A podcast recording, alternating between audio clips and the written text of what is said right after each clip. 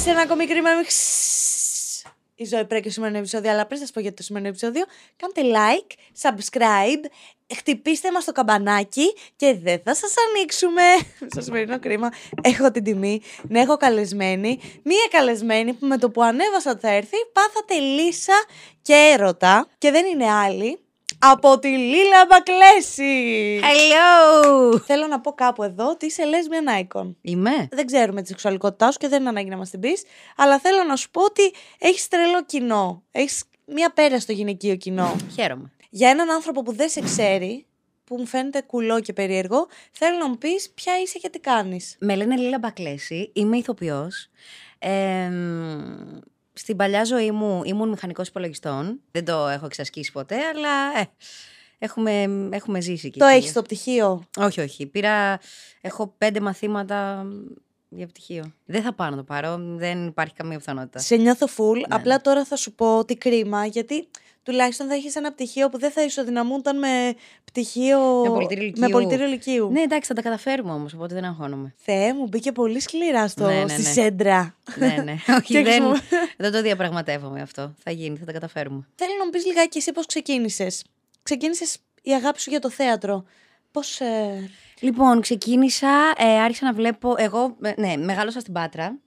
Ε, και οι πρώτες σπουδές μου ήταν εκεί. Και έχουμε ένα πάρα πολύ ωραίο θέατρο στην Πάτρα, το Αρχαίο 2. Ε, και τα καλοκαίρια πήγαινα σε πάρα πολλές παραστάσεις με τους γονείς μου. Και έτσι ξεκίνησα να αγαπώ πολύ το θέατρο. Ε, μ, θυμάμαι επίσης όταν ήμουν φοιτήτρια στο Πολυτεχνείο που έλεγα Αχ, πώς πρέπει να κάνω αυτό, να ασχοληθώ με αυτό, αλλά πώς θα ζήσω. Δύσκολα. Ναι. Ο μεγάλος μου αυτός λέει στο μικρό μου αυτό, αλλά δεν έχει σημασία, υπάρχει μια ευτυχία ε, μέσα σε αυτό το πλαίσιο. Είμαι τρελή, έτσι, είμαι τρελή, θεότρελη. και θυμάμαι πάρα πολύ καλά που είδα ε, δύο ηθοποιούς, ήταν, ήταν δύο παραστάσεις. Θυμάμαι είχα δει τη Στεφανία Γουλιώτη Α, και ε, σε μια παράσταση του Πίτερ Στάιν και έπαθα σοκ, λέω τι είναι αυτό που κάνει αυτή η κοπέλα, ποια είναι αυτή, τι κάνει, θέλω να το κάνω. Δεν μπορώ να κάνω αυτό που κάνει η Στεφανία φυσικά, αλλά κατάλαβες. Ενώ ε, γιατί είναι, είναι, Κοίταξε, είναι εδώ σε χορεύτρια, κάθε- ενώ έχει, έχει ένα. μ, είναι καταπληκτική, είναι Ναι. ε, υπέροχη η Στεφανία. Και μετά είδα μια άλλη παράσταση, νομίζω του Εθνικού ήταν, που έπαιζε ο Γιώργο- Γιώργος Χρυσοστόμου και πραγματικά έπαθα. Λέω, Α, είναι, υπάρχουν και άλλοι ναι. που κάνουν φανταστικά πράγματα. Είχες και εσύ κράση με τον Γιώργο Χρυσοστόμου. Ε, καλά, ποιος δεν είχε. Ναι, έχεις δίκιο Μα όταν το τώρα. γνώρισα, του λέω ρε Γιώργο. δηλαδή, Πραγματικά. πραγματικά. εντάξει. Αυτό το καταλαβαίνει, πιστεύεις; Ε, δεν και χαζός. Ήμουνα σε μια θεατρική ομάδα, σε αυτή με την Άννα.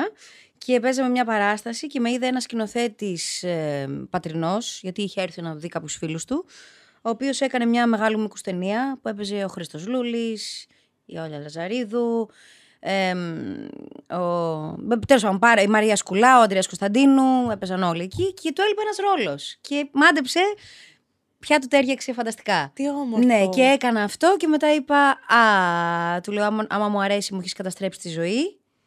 Αλλά τελικά μου άρεσε πάρα πολύ. Δεν πήγα να ασχοληθώ με το θέατρο ούτε τότε και με τον κινηματογράφο. Έκανα αυτή την ταινία.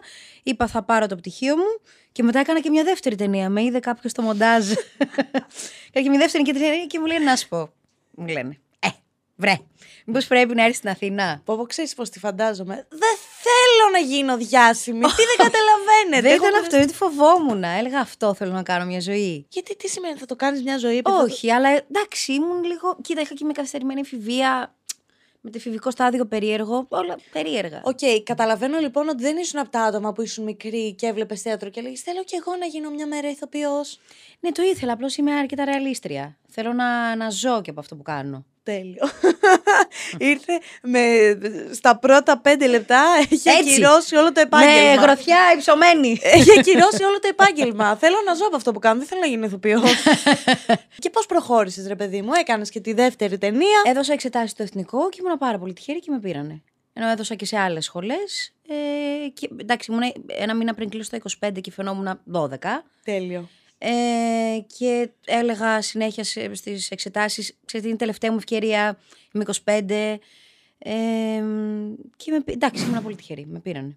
Ήταν μια φανταστική εμπειρία το ταμάμ. Φανταστική, ήταν υπέροχα. Με- ε, γιατί πηγαίναμε κάθε μέρα στο σπίτι της οικογένειας, τα περισσότερα γυρίσματα ήταν εκεί. Και ήταν φυσική η χώρη, δηλαδή αυτό, Αυτό είναι σημαίνει τέλειο. Ότι, ήταν, ότι ήταν, είχαμε ένα σπίτι. Ναι. Ε, αλλάξαμε ε, δύο σπίτια μόνο, αλλά ξέρεις, ήμασταν στην Κυψέλη. Ήταν πάρα πολύ ωραία, πολύ φωτεινό το σπίτι. Πήγαμε κάθε, τρώγαμε το πρωινό μας, πίναμε τον καφέ μας. Μπορούσες να κοιμηθείς γιατί εγώ δούλευα 17 ώρες τη μέρα. Αν είχες μισή ώρα κενό. ψύχρεμα. Ναι, ήμουν μια χαρά. Έκανες Ε, ένα ψύχρεμο επάγγελμα. εκεί Ναι, πέρα. ναι, ναι. Ήταν αυτό που σου είπα ότι θέλω να ζω από τη δουλειά. Ναι. Ε, καλά. είπα, είπα να ζήσω. και να, να ζω από τη δουλειά, αλλά να μην ζω. Ναι, αυτό, αυτό είναι το σημαντικό. Ναι, ναι, ναι. Ε, οπότε ήταν πάρα πολύ ωραία. Αλλά δεν ήμουν προετοιμασμένη για αυτό που ακολούθησε. Δηλαδή, δεν γίνονταν σειρές. Εγώ είχα βγει από τρία χρόνια που ήμασταν στην Πυραιός στη σχολή. Και μέσα στην κουλτούρα. 15 ώρες τη μέρα μέσα στην κουλτούρα γκρι, γιατί δεν μας έβλεπε ο ήλιος. Ε, και προέκυψε το ταμάμ και επίσης δεν προλάβαινα να, να καταλάβω και τίποτα για πάρα πολλούς μήνες. Γιατί έμενα και στα εξάρχεια και δούλευα τόσο πολύ. Ποιος στα εξάρχεια βλέπει τηλεόραση; Έλαντε, όντως ισχύει αυτό. Οπότε δεν με ξέρανε καθόλου. Στα εξάρχεια. Και- ναι, οπότε ήμουν μια... ένας κανονικός άνθρωπος. Και το κατάλαβα όταν ε, τελείωσε η πρώτη σεζόν που ξέρεις, πήγα λίγο το Άργησες. καλοκαίρι. Εγώ ναι. θυμάμαι ότι είχε γίνει από πολύ νωρίς χαμός. Ναι, ναι, ναι, αλλά δεν το είχα στην καθημερινότητά μου. Καταλάβαινα ότι αρέσει πάρα πολύ Ναι. η σειρά.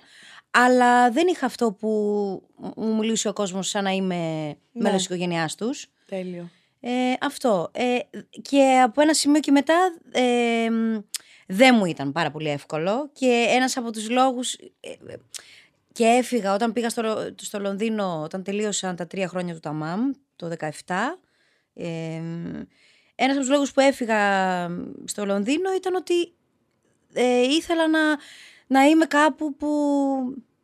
Πώς να το πω... Όχι, δεν με ξέρουν, αλλά ε, δεν έχουν συγκεκριμένες προσδοκίες από μένα. Οπότε τελειώνει όλη αυτή η φάση με το Ταμάμ. Πώς αποφασίζεις να φύγεις στο Λονδίνο; Ο σκηνοθέτης του Ταμάμ, Πιέρος Ανδρακάκος, είχε σπουδάσει στην Αγγλία και μου πρότεινε να ψάξω έναν τρόπο για να κάνω σεμινάρια κινηματογράφου, γιατί εδώ στην Ελλάδα σπουδές υποκριτική στον κινηματογράφο δεν έχουμε. Ε, εκεί βρήκα, ε, βασικά με τη βοήθεια της Τόνιας Ισοτηροπούλου, που ενώ δεν είναι φίλη μου, ε, με βοήθησε πάρα πολύ. Τη, κάπου την είχα βρει σε ένα, ε, σε ένα φαγητό με κάποιους γνωστούς και της είπα ότι θέλω να πάω και μου έδωσε κάποια τηλέφωνα.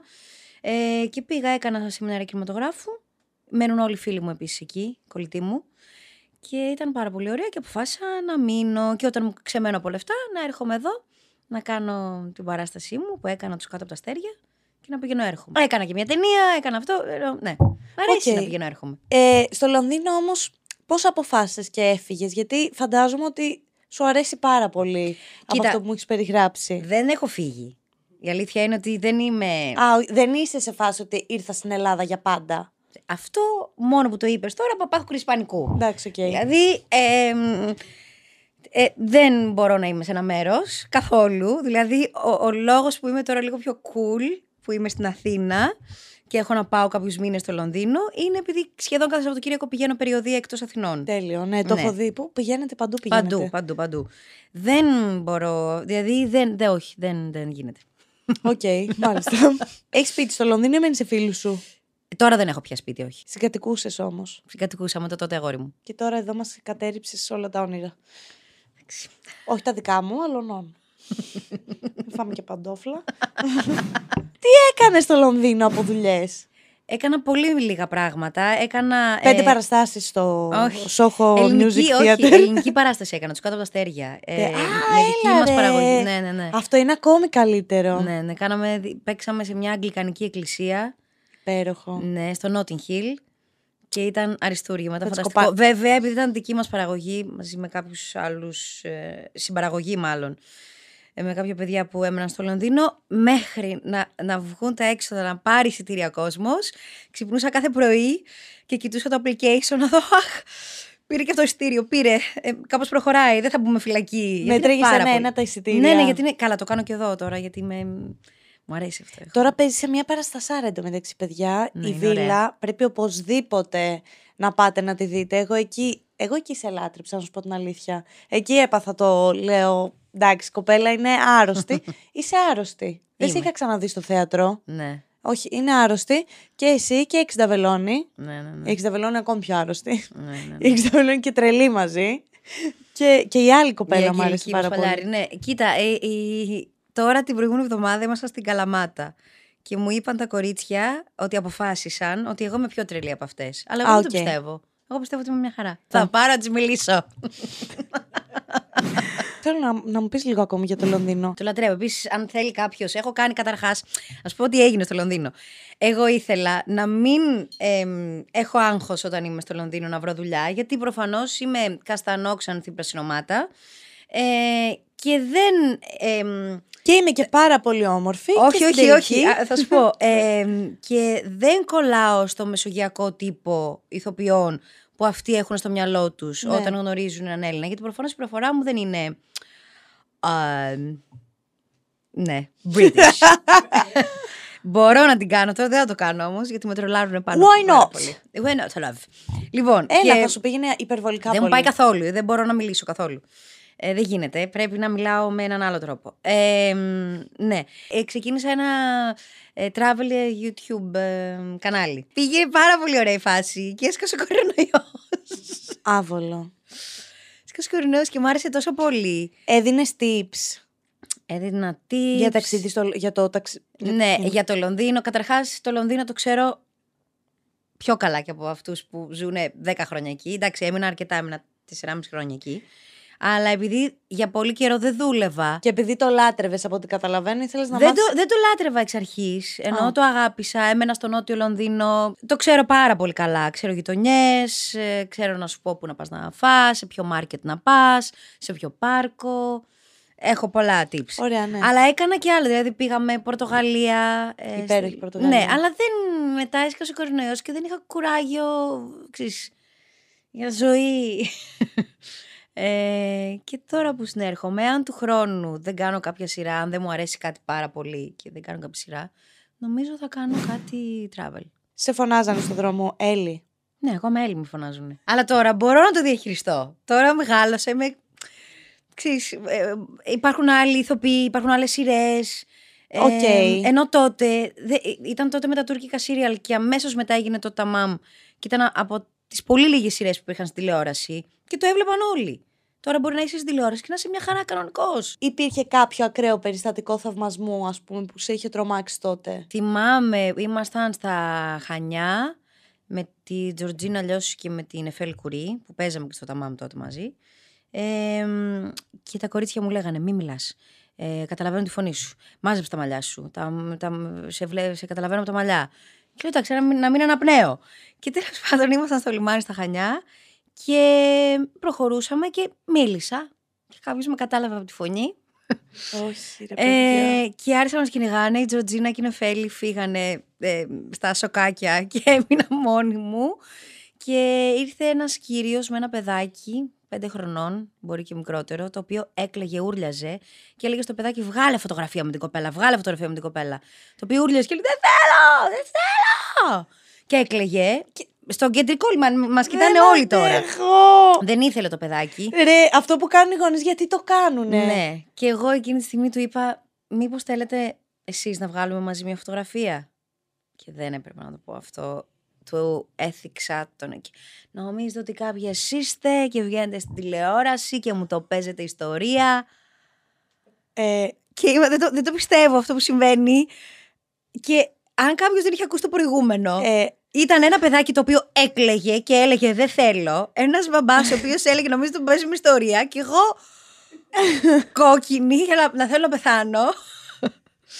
Ε, τότε δεν είχα πολλά νεύρα. Ε, Ε, θα γιατί, είχα- τώρα, γιατί τώρα. θα είχες ρίξει και τον μπαμπά και το παιδάκι στο λιμάνι. Όχι, εντάξει. Δεν ξέρω πώς. Και είναι δύσκολο όταν είναι, το, όταν είναι και το παιδάκι. Ε, Και, ε, και πέρυσι το Πάσχα που ήρθαν με την Νατάσα, ήμασταν την Εξτεβελώνη κάπου να μας. Ήμασταν σε ένα μαγαζί και μας έπαιρνε ε, παραγγελία η σερβιτόρα, η οποία είχε πάρα πολλή δουλειά.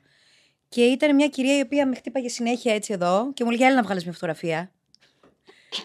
και και της κάνει η Νατάσα. Η Νατάσα γυρίζει και της λέει, Δεν βλέπετε ότι κάνουμε παραγγελία. Ε, τι να κάνω, το παιδί θέλει. Είπε. Και η Νατάσα μου λέει: Μα πας, βγάλεις φωτογραφία, θα σε σκοτώσω. Και λέω: Μα είναι το παιδάκι, όντως περιμένει. Καταρχάς, αυτές είναι εξαιρέσεις. Η πλειονότητα των ανθρώπων Ισχύει, είναι, είναι είναι πάρα normal. πολύ συμπαθητικοί. Ναι. Ε, σου λένε πολύ ωραία πράγματα, εμένα μου φτιάχνουν τη διάθεση. Είναι Ναι, πραγματικά συμφωνώ, τα περισσότερα. Είναι πάρα πολύ ωραία. Ε, Απλώς υπάρχουν κάποιες εξαιρέσεις που τι να κάνουμε τώρα, συμβαίνουν. Α, μου έχει τύχει και κάτι πάρα πολύ ωραίο. Τέλειο. Λοιπόν, παλιά. Λοιπόν, θα, τα- θα στα πω όλα τώρα. Ε, μ, τα είχαμε ένα παιδί και χωρίζαμε. Τσακω... Δεν χωρίζαμε, τσακωνόμασταν πάρα πολύ άσχημα. Τέλειο. Πάρα πολύ άσχημα. Και είμαστε σε μια καφετέρια, δεν θα πω σε ποιο μέρος, σε ένα μέρος στην επαρχία. Και τσακωνόμασταν, τσακωνόμασταν, τσακωνόμασταν και βλέπω με την άκρη του ματιού. Άδειο, δεν υπήρχε τίποτα, κανένας εκεί πέρα. Με την άκρη του ματιού βλέπω ένα πούλμαν. Και κατεβαίνουν ηλικιόπαιδα. Όχι, ρε φίλε. Ο άνθρωπος απέναντί μου τσακωνότανε. Οριακά μόνος του, γιατί εγώ με την άκρη του ματιού μου είχα ήδη δει ότι κάτι θα συμβεί Κάτι θα περίεργο. συμβεί, ναι. Και κάποιος με είδε και θυμάμαι να κάνω αυτό. Να τσακώνουμε, να τσακώνουμε, να σηκώνω να βγάζω φωτογραφία και να συνεχίζω. Εντάξει, δεν είμαι κι εγώ καλά. Είπε κανείς ότι είμαι καλά. Ναι. Ωραία. Μμ. Και πώς είναι να ζεις με διπολική διαταραχή; Η βίλα, ο δρόμος που δεν πήραν, είναι μια παράσταση για τις γυναίκες που βασανίστηκαν στη διάρκεια της δικτατορίας του Πινοσέτ στη Χιλή. Εμ, και τι είναι ακριβώς; Είναι τρεις κοπέλες στα 30-35 τους που προσπαθούν να αποφασίσουν τι θα γίνει με ένα χώρο βασα- βασανιστήριων. Με το βασικό χώρο βασανιστήριων, τη Βίλα Γκριμάλντι στη Χιλή. Οπότε αυτές δεν είναι αυτές που βασανίστηκαν, γιατί η δικτατορία ήταν από το 73-74 μέχρι το 90-91. Εμ, είναι οι απόγονοι αυτών που βασανίστηκαν. Όμως αυτοί που βασανίστηκαν σε αυτό το χώρο δεν μπορούν να αποφασίσουν τι θα γίνει με αυτό το χώρο. Θα γίνει μουσείο, θα γίνει ένα ε, σπίτι του τρόμου, θα το κατεδαφίσουμε. Δεν ξέρει κανείς, τι- δεν μπορούν να αποφασίσουν τι θα γίνει. Οπότε βάζουν μια επιτροπή, τρεις γυναίκες, να, στα 30 τους να αποφασίσουν τι θα γίνει αυτός ο χώρος. Αυτό κάνουμε. ναι. Ε, μ, και είμαστε με την Ατάσα Εξταβελώνη και την Αγγελική Πασπαλιάρη σε σκηνοθεσία Λιτούς Τριανταφυλλίδου, γιατί θέλω να τα λέμε και αυτό, γιατί είναι μια full γυναικεία παράσταση. Ναι, τέλειο. Ε, Αλεξάνδρα Κατερι- Κατερινοπούλου έχει κάνει και τη μουσική. Μόνο γυναίκες στην παράσταση. Ε, μ, και μ, αυτό που ε, ε, ε, έψαξα πάρα πολύ για να έρθω και λίγο πιο κοντά σε αυτό το πλαίσιο ήταν το τι έγινε εδώ κατά τη διάρκεια της επταετίας. Ε, μ, ότι το κτίριο της Μπουμπουλίνας που είναι ε, μ, αυτή τη στιγμή το Υπουργείο Πολιτισμού είναι ο βασικό, ήταν ο βασικός χώρος βασανιστήριων κατά τη διάρκεια της Χούντας. Και δεν υπάρχει, α- εφόσον, α- α- από αυτά που γνωρίζω, ε, μ, μια πινακίδα απ' έξω. Κάτι να ξέρει ο κόσμος, ότι περνάει από Εγώ εκεί. δεν το ήξερα. Ναι, περνάει από τα εξάρχεια. Ε, αυτή τη στιγμή αυτό το, α- αυτό το μέρος που είναι το Υπουργείο Πολιτισμού ε, έχουν γίνει εκεί θηριωδίες. Και αυτό δεν το ξέρει ο κόσμος. Ακόμη γίνονται. ναι, ναι, αλλά, ναι, αλλά όχι ακριβώς. Δηλαδή το να βασανίζονται οι άνθρωποι Ισχύει, στις ναι. ταράτσες Ισχύει, ισχύει. και να μαρσάρουν οι μηχανές από κάτω για να μην ακούσουν στις γύρω πολυκατοικίες ότι βασανίζουν κόσμο. Είναι σημαντικό ότι έγινε αυτό πριν 40 χρόνια, 50 και δεν το ξέρουμε. Και ότι οι, οι επιζώντες των βασανιστήριων είναι αυτή τη στιγμή εν ζωή. Υπάρχουν ανάμεσά μας, κυκλοφορούν και εμείς δεν το ξέρουμε αυτό. Εμείς δεν το... Ενώ εντάξει. Ε, έγινε το Υπουργείο Πολιτισμού. Κανείς δεν μας ρώτησε, ούτε αυτούς τους ρώτησε. Απλώς αυτό το κτίριο έγινε το Υπουργείο Πολιτισμού. Εντάξει. Σου επηρεάζει την ψυχολογία ο ρόλος που παίζεις εκτός θεάτρου; Ε, με επηρεάζει όταν, κα- ε, κυρίως κατά τη διάρκεια των προβών, όταν κάνω τη μελέτη μου. Ε, γιατί α- αυτά που σου είπα πριν έχουν σχέση με το ότι μπορεί να νιώθεις μια ματέωση μετά όταν είσαι στο, στο σπίτι σου το βράδυ ε, μ, και να, να, να, να, να βλέπεις ντοκιμαντέρ και να θες να μην υπάρχεις. Ε, κατά τη διάρκεια των παραστάσεων είναι και μια λύτρωση η παράσταση γιατί ε, η επικοινωνία με το κοινό ε, σε πάει, ε, σε, ε, σε οδηγεί κάπου αλλού. Ε, κάνεις ένα βήμα παραπέρα γιατί και μπορείς να συνομιλήσεις με το κοινό μετά την παράσταση Ναι. αλλά και κατά τη διάρκεια της παράστασης γίνεται κάτι μαγικό. Πιστεύεις ότι υπάρχουν ομοιότητες στη θέση της γυναίκας στην κοινωνία, στην παράστασή σας με, τη, με το σήμερα; Εμείς αυτές που παίζουμε, οι Αλεχάνδρες, ε, γιατί έχουν και τρεις το ίδιο όνομα, είναι γυναίκες του σήμερα στη Χιλή, τα 30-35. Ή εννοείς οι γυναίκες που βασανίστηκαν κατά τη διάρκεια Οι του- γυναίκες που βασανίστηκαν κατά Α, τη διάρκεια. Ναι, λοιπόν, καταρχάς αυτές ήταν αγω- ε, αγωνίστριες. Ε, ενώ αντιστασιακές, ε, αντικαθεστωτικές. ε, δεν ξέρω πώς θα μπορούσα εγώ, παράδειγμα, να αντιδράσω σε κάτι τέτοιο. Ε, μ, Ενώ στη θέση της γυναίκας του στη τότε. θέση. Ε, ε, είναι Όχι πολύ, σ- δια- θα σου πω, ναι. είναι πολύ διαφορετικό γιατί στη Λατινική Αμερική ε, ι- ισχύουν πολύ διαφορετικά πράγματα σε σχέση με τη θέση της γυναίκας. Ε, έχουν πολύ μεγάλο αγώνα να κάνουν αυτή τη στιγμή.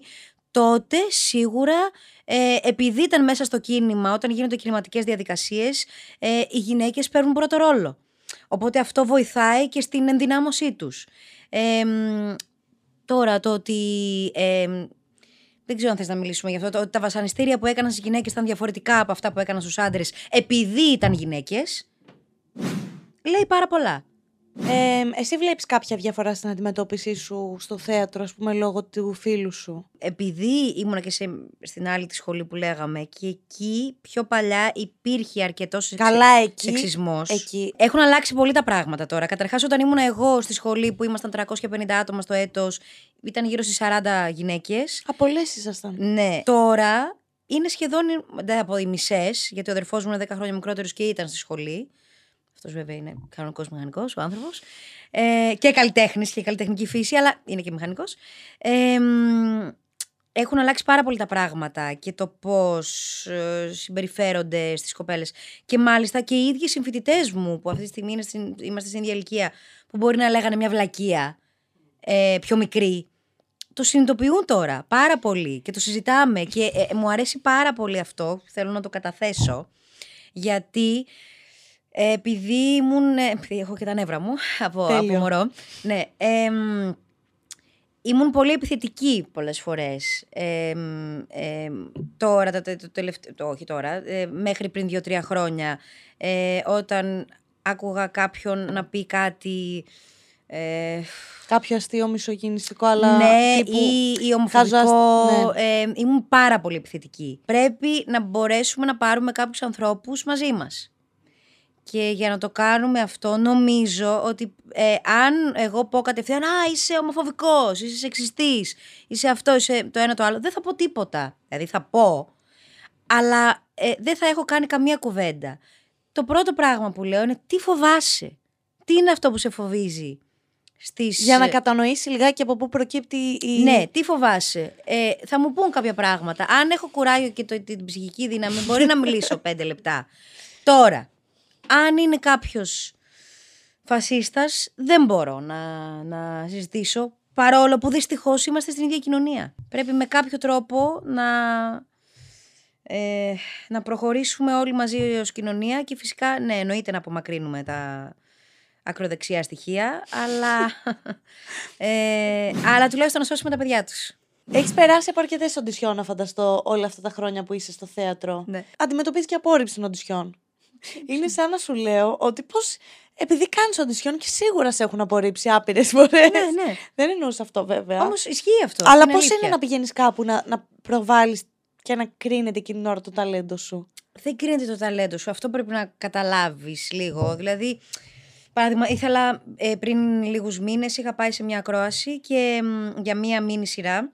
Ήθελα πάρα πολύ, μ' άρεσε πάρα πολύ το σενάριο, ε, μ, ε, ταίριαζα πάρα πολύ με το σκηνοθέτη, ήθελα πάρα πολύ να το κάνω. Τη σειρά την ξέρουμε. Δεν, ε, όχι, τώρα γίνουν, κάνουν τα Οκ. γυρίσματα. Και δεν με πήρανε. Ε, και στεναχωρήθηκα. Αλλά ε, πήρανε μια άλλη συνάδελφο, η οποία είναι πάρα πολύ καλή συνάδελφος. Δίνει κάτι άλλο στο ρόλο από Οκ. μένα. Εγώ θα το έκανα με τελείως διαφορετικό τρόπο. Το όραμα του καθενός, όταν μιλάμε για ένα καλλιτεχνικό έργο. Ναι. Ε, μ, εντάξει, δε- δε- δεν μπορώ να πω εγώ κάτι μέσα σε αυτό το πλαίσιο. Εγώ κάνω ό,τι καλύτερο μπορώ. Ε, μ, δίνω πράγματα από το δικό μου χαρακτήρα. Οι περισσότεροι που με βλέπουν ξέρουν ότι είμαι πάρα πολύ δουλευταρού και ότι ακούω κιόλας. Ότι αν μου πει κάποιος κάτι, φυσικά δεν θα πω Α, δεν το κάνω. ναι, ναι, ναι. Ε, ενώ είμαι συνεργάσιμη. Ε, και Ε, κάνω προχωράμε. πολύ καλά τους δραματικούς ρόλους και αυτή είναι μια οντισιόν από τη Λίλα Μπακλές. Ε, παίζω και κομμωδία και μ, δράμα. Εντάξει. Μ. Σου έχει τύχει ποτέ κάτι κουλό σε οντισιόν, κάτι απρόπτο; Κάτι πάρα πολύ κουλό. Όχι, δεν, δεν μπορώ να θυμηθώ τώρα. Πες μου όμως, βάλε μου καμία ιδέα να θυμηθώ. Τίποτα να κατορριθείς πάνω σου και λέω άκυρα. Α, καλά. Φυσικά μου έχει τύχει όταν έδινα στο εθνικό θέατρο. Τι, Λοιπόν. όχι, δεν κατορριθήκα πάνω μου. για βλάκα. Άκου, άκου. Κόψιμο. Λοιπόν, Έδινα στο, στο εθνικό. Πριονοκορδέλα. Όχι, όχι. Και μου λέει η μαμά μου, φυσικά, να φορέσεις αυτό το μαύρο το φορεματάκι που σου πάει πάρα πολύ ωραία για, τη- για την τελευταία φάση. Γιατί εγώ δεν είχα καν συνειδητοποιήσει ότι μας είχαν δώσει ένα μονόλογο, έπρεπε να τον προετοιμάσουμε μέσα σε 24 ώρες, έπρεπε να πάμε και να, να μας δουν ήταν στην τελική φάση. Όμως, έπρεπε να εξεταστείς ξανά μέσα σε αυτό το πλαίσιο και στο χορό και στο τραγούδι.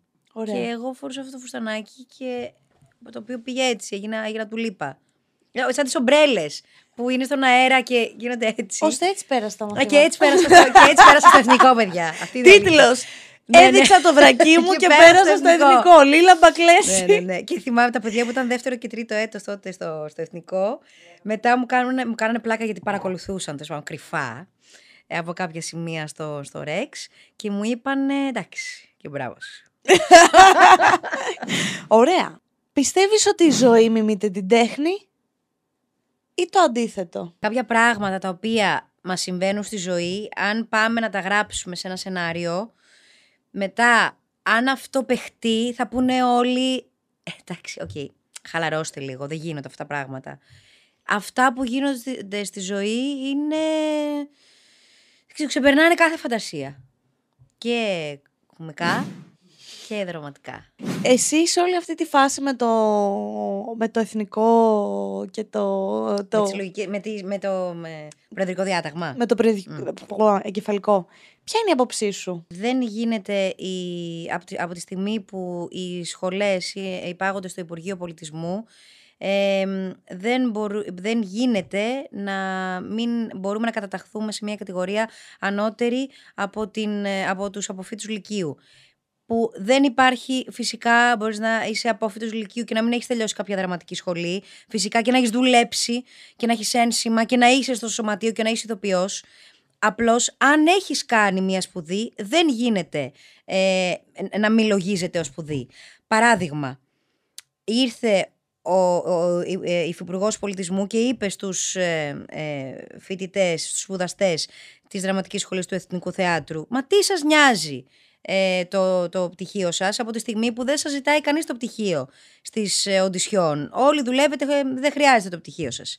Όταν ήμουν στο Πολυτεχνείο δεν ήρθε κανένας υπουργός να πει ρε παιδιά.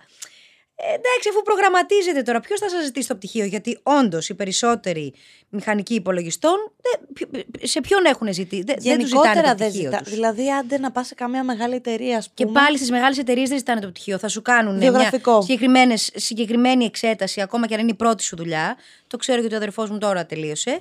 Ε, ακ- ακόμα και αν είναι η πρώτη σου δουλειά, δεν θα σου ζητήσουν το πτυχίο. Δεν πάνε να έχεις πάρει το πτυχίο με 9. Αν δεν μπορείς να προγραμματίσεις κάποια συγκεκριμένα πράγματα, δεν ξέρεις κάποιες γλώσσες προγραμματισμού, δεν έχεις κάνει κάποια πράγματα, κάποια μελέτη, δεν θα σε πάρουνε. Οπότε, όμως, δεν είδα κανένα να πηγαίνει στο Πολυτεχνείο και να λέει: Εντάξει, μωρέ, δεν τα χρειάζεται τα πτυχία σας, τα διπλώματά σας. Οπότε και, και να μην ε, Καλά, η τα αλήθεια είναι ότι χρησιμοποιείτε. έχει, έχουμε οδηγηθεί σε ένα επίπεδο που είναι σαν να μας λένε δεν τα χρειάζεται τα πτυχία σας. Ναι. Δηλαδή, από τη στιγμή που δεν πληρώνετε καν το παραπάνω το πτυχίο πλέον. Αυτό ήταν η μόνη αλλαγή σε σχέση με το προεδρικό διάταγμα, σε σχέση με το, με το οικονομικό. Ε, εμείς τώρα πρέπει ε, να παλέψουμε και πιστεύω όταν θα βγει το επεισόδιο γι' αυτό θα παλεύουμε και για τις συλλογικές συμβάσεις μας. Ε, είναι πάρα πολύ σημαντικό γιατί ουσιαστικά φτωχοποιούμαστε και ε, δεν, ε, πώς να το πω, οδηγούμαστε σε κάποιες συμπεριφορές λόγω φόβου ε, και αυτό πρέπει να σταματήσει. Γιατί αν υπάρχει συλλογική σύμβαση, δεν χρειάζεται εσύ να βγεις μπροστά και να πεις στον παραγωγό εντάξει εγώ δεν μπορώ με αυτά τα λεφτά να κάνω αυτή τη δουλειά, αλλά μπορεί να πρέπει να την κάνω γιατί δεν έχω να ζήσω. Ναι. Ε, θα υπάρχουν κάποια συγκεκριμένα όρια. Πάλι επιστρέφουμε στα όρια. Ε, οπότε όταν έχουμε ένα ισχυρό σωματείο και αυτά δεν χρειάζεται να τα κάνεις εγώ, εσύ ε, ο, και ο άλλος συνάδελφος, ε, τελειώνει το θέμα και είναι όλοι ε, ε, αγαπημένοι και ευτυχισμένοι και κάνουν ε, τη δουλειά τους. Πού πιστεύεις ότι αποσκοπεί όλο αυτό τέλος πάντων; Τέλος πάντων, Είναι, είναι προσωπική μου άποψη αυτό. Πιστεύω ότι αυτή τη στιγμή ε, ήταν ένα πολύ ωραίο δωράκι για τους ανθρώπους που ε, έχουν κολέγια και θέλουν να δημιουργήσουν σχολές ε, ε, πανεπιστημιακού επίπεδου υποκριτικής και θεατρικών σπουδών. Ε, μ, και ε, οι ηθοποιοί και οι καλλιτέχνες ε, ε, στο σύνολό μας, ε, δεν, δεν θα κάτσουμε στα αυγά μας. Θα, θα προσπαθήσουμε να...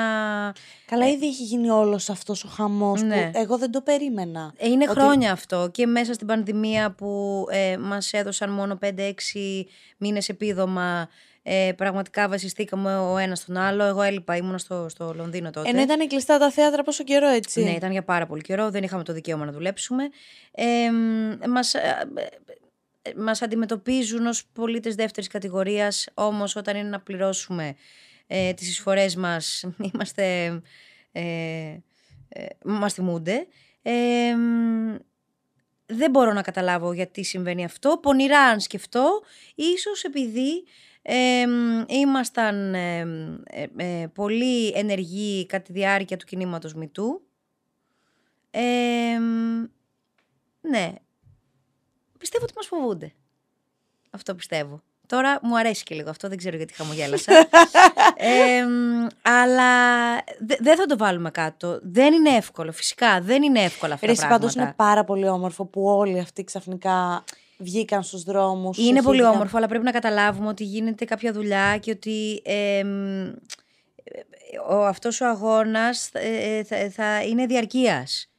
Ε, και θέλουμε να αγωνιστούμε φυσικά και μαζί με τους εκπαιδευτικούς, φυσικά, ε, και με τους υγειονομικούς. Δεν είναι τυχαίο ότι είμαστε όλοι στον δρόμο. Ναι.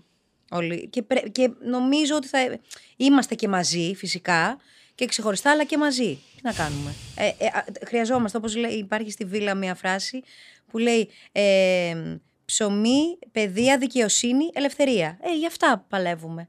Ότι υπάρχουν παντού τα συνθήματα που υπήρχαν ε, όλα αυτά τα χρόνια, γι' αυτό μιλάνε, γι' αυτά τα τέσσερα πράγματα. Ε, γι' αυτό θα παλέψουμε. Ποια είναι η άποψή σου για τους ηθοποιούς που δεν έκαναν απεργία; καταλαβαίνω ότι δεν είναι πάρα πολύ εύκολο να κάνεις απεργία και πρέπει όλοι να φουγκραστούμε κάποια πράγματα. Ε, ήταν πάρα πολλοί συνάδελφοι και δεν θέλω να μείνω σε αυτό. Ήταν πάρα πολλοί συνάδελφοι που συμμετείχαμε σε, αυτή την, την, ε, σε αυτές τις απεργίες. Ε, οι, οι πιέσεις που έχουμε δεχτεί δεν μπορείς να φανταστείς ε, πόσο έντονες είναι. Ε, μ, λένε ε, σε πάρα πολλούς ανθρώπους ότι αν κάνεις απεργία μπορεί να κατέβει η παράσταση σκέψου τους συναδέλφους σου που δεν έχουν ε, να πληρώσουν τον νίκη τους τον επόμενο μήνα. Άρα εκφοβισμός κάπως. Υπάρχει σίγουρα και όχι ακριβώς εκφοβισμός. Ε, με πλάγιο τρόπο. Ναι.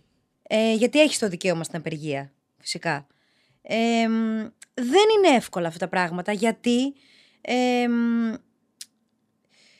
ε, ε, είμα- είμαστε συντονισμένοι, αλλά είναι πάρα πολλοί άνθρωποι που δεν έχουν μάθει τις διαδικασίες. Και εγώ τώρα γνωρίζω, δηλαδή ήμουν από φοιτήτρια έχω να υπάρξω τόσο οργανωμένη.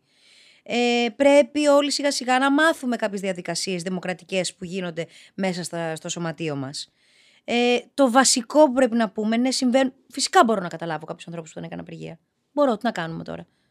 Όχι, ναι, δεν Ναι, απλά ε, σε ρώτησα Και δεν θέλω γιατί κανέναν. πέσανε πολλούς και να τους φάνε από τη μία, από την άλλη. Εντάξει, έχουμε και μια ευθύνη. Ο καθένας έχει την ευθύνη του, του Ναι. εαυτού του, έτσι. Ε, φυσικά και μπορώ να κρίνω και εγώ θα κρυθώ ο, άμα δεν κάνω απεργία, ενώ θα συμβεί αυτό. Ναι. Τι να κάνουμε τώρα.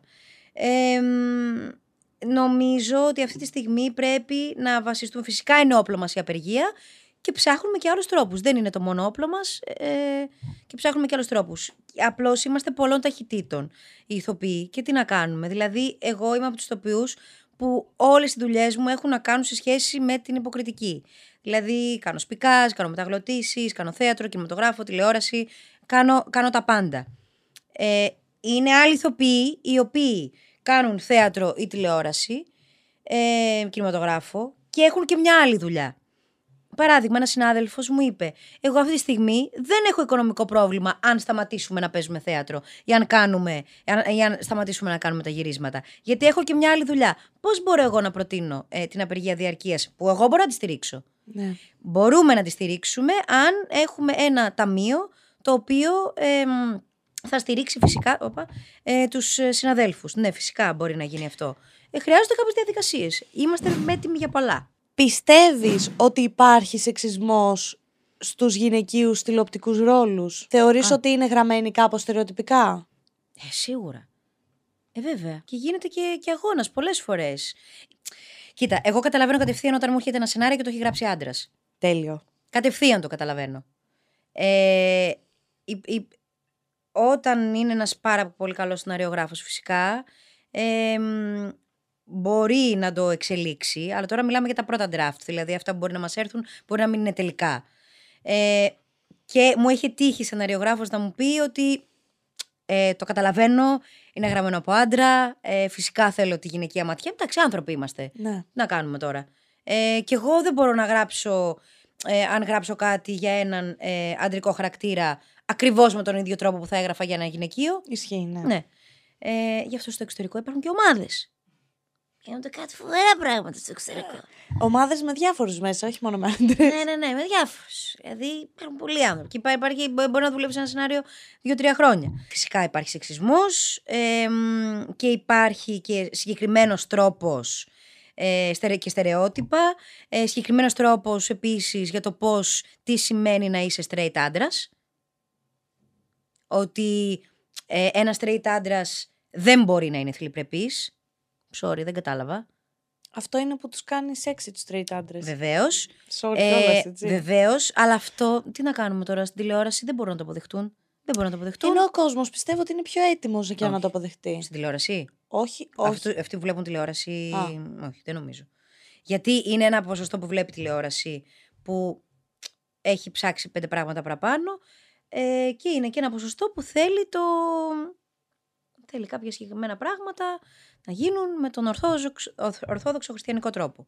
Αυτό συμβαίνει. Αυτή είναι η αλήθεια, δεν μπορώ να το περιγράψω. διαφορετικά. Και επειδή έχουμε μεγαλώσει σε αυτό το πλαίσιο το ορθόδοξο χριστιανικό, ασχε, ασχέτως αν πιστεύεις ή όχι, αυτό έχει εντυπωθεί είναι μέσα τελείως σου. διαφορετικό το τι Ναι. πιστεύει ο καθένας με το Ναι. πώς έχει καταλήξει Ναι, ναι, η ναι. ελληνική κοινωνία. Έχουμε μεγαλώσει όμως σε αυτό το πλαίσιο. Ναι. Και μέσα στα σχολεία μας εμ, και η κοινωνία είναι έτσι. Εμ, αυτό φυσικά αντικατοπτρίζεται και στα σενάρια και στα, στο, στα, στο, στους, στους ρόλους στερεοτυπικά. Τώρα βλέπω ότι γίνονται λίγο διαφορετικά πράγματα εμ, και μου αρέσει. Ωραία, λοιπόν, Λίλα, πάμε στις ερωτήσεις που έχει κάνει το κοινό για σένα. Τι συμβουλή θα έδινες στο 16χρονο εαυτό σου; Να μην είμαι τόσο καλό παιδί. Δηλαδή να μην έχω το σύνδρομο του καλού παιδιού, να μην θέλω να τους ευχαριστήσω όλους. Πώς συμβιβάζεσαι να κάνεις το όνειρό σου πραγματικότητα με αξιοπρεπή ζωή; Κοίτα, δυστυχώς όταν κάνεις αυτή τη δουλειά, με το που τελειώνεις τη σχολή, αν δεν κάνεις πράγματα τελείως μόνος σου, όπου και να δουλέψεις, είσαι μέσα στο σύστημα. Ε, αν το αποδεχτείς αυτό, ε, μπορείς να προχωρήσεις. Ε, εκτός αν κάνεις τελείως μόνος σου ε, θεατρικές παραστάσεις, ίσως και κάποιες ταινίες που και πάλι θα θες να πάνε σε κάποια φεστιβάλ, γιατί θα θες να δούνε το κοινό τους, όπου αλλού και να δουλέψεις, είσαι σε μία ε, συστημική κατάσταση η οποία μάλλον δεν θα σου αρέσει. Ε, ή κάνεις άλλη δουλειά ή, ή μ, ε, κάνεις κάποια πράγματα μόνος σου. Όμως πιστεύω ότι ε, θεωρώ ότι πρέπει να πληρωνόμαστε από αυτή τη δουλειά. Και μ, ε, το λέω, δηλαδή δεν, δεν μπορώ να το πω διαφορετικά. Φυσικά μπορεί να είναι κάποιος καλλιτέχνης ε, φανταστικός που δεν πληρώνεται από αυτή τη δουλειά και να κάνει κάτι άλλο. Και αυτό το σέβομαι. Ε, με ρωτάνε ποιος είναι ο αγαπημένος σου ρόλος που έχεις παίξει; Μμ, ε, στο θέατρο ε, αγαπώ τη Μενίτα από τους κάτω από τα αστέρια ε, και την Αλεχάνδρα από τη Δήλα. Είναι οι δύο αγαπημένοι μου. Από πότε οι ανήλικες βγαίνουν στο YouTube; Αχ, να σου πω κάτι πάνω σε αυτό. Τι; Τώρα με βλέπει ο κόσμος στον δρόμο και μου λένε με πάρα πολύ. που δεν ξέρουν πόσο χρονών είμαι φυσικά. Και μου λένε Ρε, μεγάλωσες. Και μου το λένε, φαντάζομαι, εννοούν ότι πλέον δεν είμαι 15 σαν 16. χρονών. Ναι, ναι, ναι. Οκ. Αλλά είναι πάρα πολύ αστείο γιατί την πρώτη φορά που μου το είπε μια κυρία, είπα Α, α, θα πάω. Κάνω λέιζερ. Τραγικό. Τι βάζεις προτεραιότητα στη ζωή σου σαν Λίλα; Το τελευταίο καιρό θέλω να περνάω καλά. Καλό είναι. Ε, και γυρίζω και τη βλέπω έξαλλη. Έξαλλη με τα μαλλιά έτσι.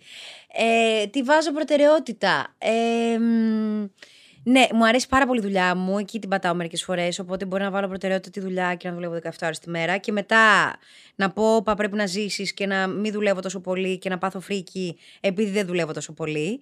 Ε, οπότε προτεραιότητα βάζω την ψυχική μου ηρεμία. Εδώ ο αρχαίο storyteller λέει Ερωτημα... ερωτημα... παπικά σας. ερωτηματικό δεν έχω, θαυμαστικό έχω γιατί είναι χαμελέον που σε κάθε ρόλο βλέπω άλλο άνθρωπο. Με έχει δίκιο. Έχει όντως δίκιο.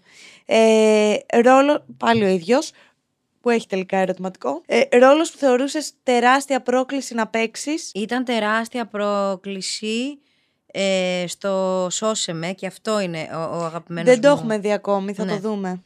Ο αγαπημένος μου, νομίζω, κινηματογραφικά τηλεοπτικά ρόλος είναι στο Σώσεμε, η Άλκης της Πομάνου. Έχεις να μας πεις κανένα κουλό που σου συνέβη στα παρασκήνια στο Ταμάμ; Ήμασταν σε ένα, κάναμε γύρισμα σε ένα σχολείο και είχαν καλέσει, είχαν κάνει ένα ανοιχτό κάλεσμα για βοηθητικούς τοπιούς και ήρθαν πάρα πολλά παιδιά φαν του Ταμάμ και θυμάμαι ότι όταν βγήκαμε από το μακιγιάζ ε, ε φύγαν κάποιες στούφες από τα μαλλιά μου, σκίσανε λίγο την μπλούζα του Γιάννη, του Χατζηγεωργίου.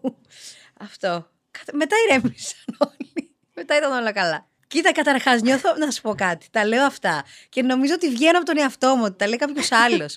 Λίγο ξέρεις, φάση Δεν rockstar. θυμάσαι ότι τα έχεις ζήσει αυτά; Τα θυμάμαι πάρα πολύ καλά ότι τα έχω ζήσει. Αν και βέβαια ήταν όλο θολό, μέσα σε ένα- μια κρίση άγχους.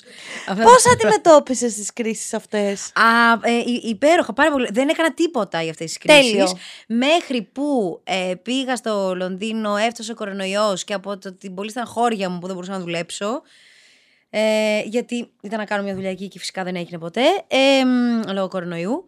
Ε, και ε, εκεί κατάλαβα ότι τα πράγματα είναι πάρα πολύ δύσκολα και πήγα σε ψυχο, για ψυχοθεραπεία. Και κάπως έτσι θα κλείσουμε το κρίμα το σημερινό. Βεβαίως. Με την ψυχοθεραπεία της Λίλας Μπακλέσης. Εύχομαι να σας άρεσε. Λίλα, σε ευχαριστώ πάρα πολύ Εγώ σε που ευχαριστώ. ήσουν σήμερα εδώ. Εγώ σε ευχαριστώ. Όταν δεν είσαι εδώ όμως, πού μπορεί κάποιος να σε βρει; Βεβαίως, αυτή τη στιγμή ε, κάνουμε περιοδία με τη βίλα του Γκυγέρμο Καλντερών, με Νατάσα Ξταβελώνη, Αγγελική Πασπαλιάρη. Αν νόμιζα ότι ήταν δικό σας. Σκάω. σε σκηνοθεσία Αλητούς Τριανταφυλλίδου και πηγαίνουμε σε όλη την Ελλάδα. Επιστρέφουμε στην Αθήνα η 20, 22 Απριλίου, θέλω να πω. Δεν είμαι 100% σίγουρη. Η 22-26 Απριλίου στο Σύγχρονο Θέατρο, στον Οκ. Γκάζι, στην Ευμολπιδών. Σας περιμένουμε εκεί. Ε, είμαι στη μίνι σειρά στον ΑΝΤ1 Plus Σώσε με του Πιέρρου Ανδρακάκου. Και ο οποίος έχει κάνει και το Ταμάμ. Για να ξέρετε. ναι, όντως, Δεν έχει ναι, βέβαια όντως. το Σώσε με καμία σχέση με το Ταμάμ. Αλλά απλώς το λέω, μήπως θέλετε να δείτε μια διαφορετική πτυχή μας. Ε, τι άλλο κάνω; Ε, θα κάνω νομίζω και μια ταινία, αλλά τέλος πάντων δεν μπορώ να πω πολλά. Ε, και στους αγώνες. Αυτά. Ωραία, τέλεια. Σε ευχαριστούμε πάρα πολύ. Πρέπει να πεις κάτι άκυρο για να κλείσουμε. Λα, λα, λα, λα, λα, λα.